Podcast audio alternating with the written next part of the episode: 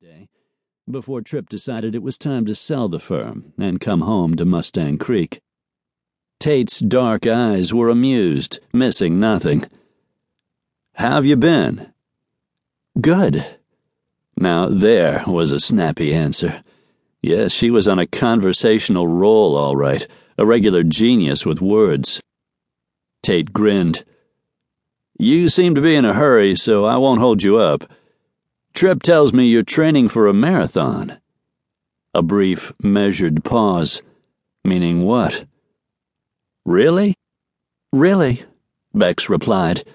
She managed a small smile, friendly enough, but wobbly.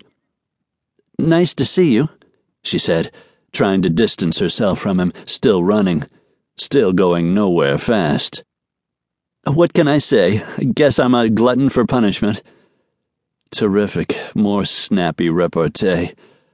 Annoyed with herself, she sprinted off, probably improving her time slightly, since she didn't particularly want him to remember her with a shiny face and a messy ponytail. Of all the luck, make that bad luck.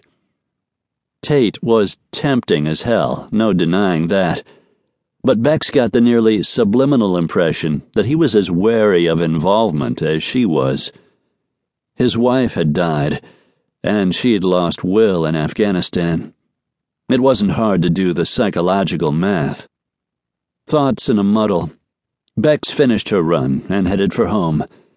There she took a hot shower, put on her favorite red sweater and black jeans, and perhaps as a nod to the cosmic forces that governed vanity, she spent a few extra minutes doing her hair and adding lip gloss. Satisfied that she looked okay, Bex left the house, got into her sporty SUV, and after making a brief stop downtown, zipped off to meet Mel and Hadleigh. Reaching the Galloway Ranch minutes later, Bex felt a twinge, a bittersweet sensation somewhere in the back of her heart.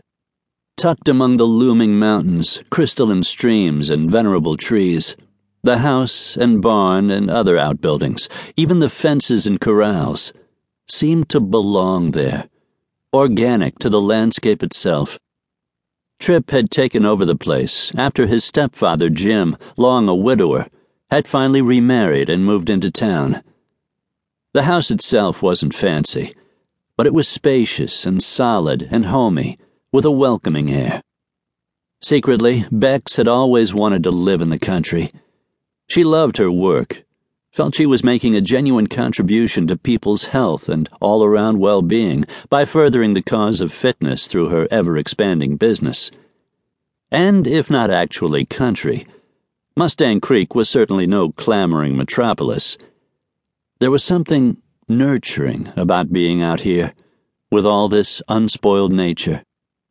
Before she could even get out of the car, Mel and Hadleigh stepped onto the side porch, smiling and waving. Both her friends were pregnant, and both of them were more beautiful than ever. Bex felt a pang of affection, tinged, alas, with mild envy. Hadleigh was farther along than Melody, her baby bump more pronounced. She'd married first, and she and Tripp had been eager to start their family. All systems go. Melody, running a close second, was just starting to show, a bit rounder than usual her loose shirt disguising her pregnancy. If you didn't know her, you'd never guess. But they'd all been friends since they were six years old, so Bex was attuned to every change.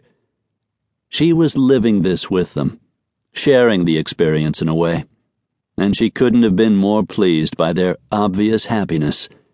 They really did glow.